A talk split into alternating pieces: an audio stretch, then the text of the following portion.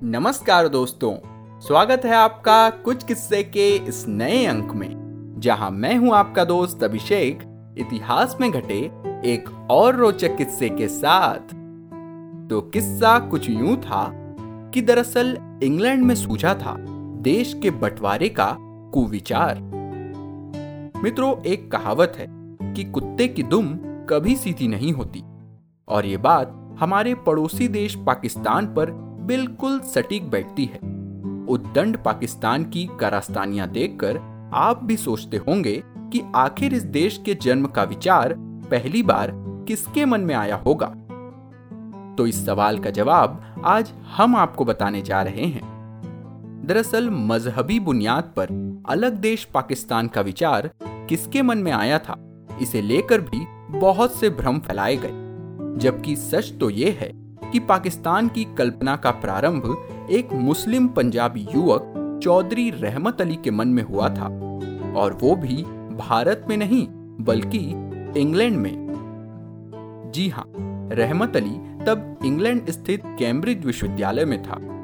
उसके मन में यह विचार तब आया जब वो बस से विश्वविद्यालय जा रहा था। उसने एक पत्रिका निकाली, जिसका नाम था नाउ और नेवर, यानी अभी या कभी नहीं।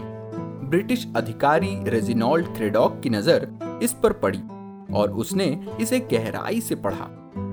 फिर लंदन में तीसरी गोलमेज परिषद में उपस्थित मुस्लिम प्रतिनिधि अब्दुल्ला यूसुफ अली और जाफरुल्ला खान से रेजिनॉल्ड ने पूछा कि हिंदुस्तान के कुछ प्रांतों में पाकिस्तान नाम से एक समूह का निर्माण हो रहा है।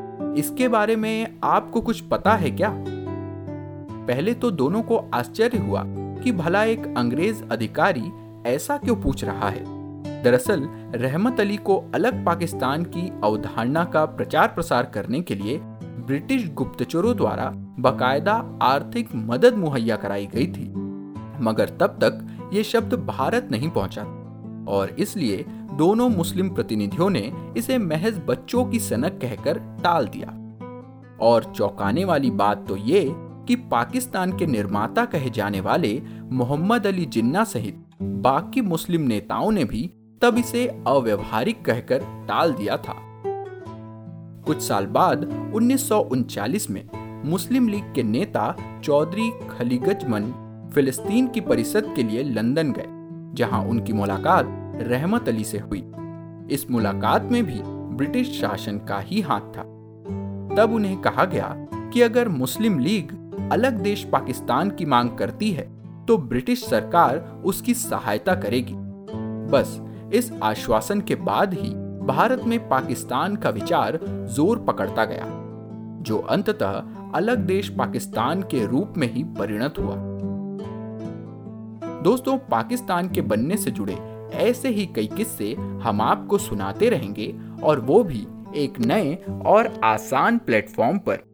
जी हाँ अब आप इतिहास के इन किस्सों को प्रमुख पॉडकास्ट प्लेटफॉर्म्स के अलावा यूट्यूब के माध्यम से भी सुन सकेंगे।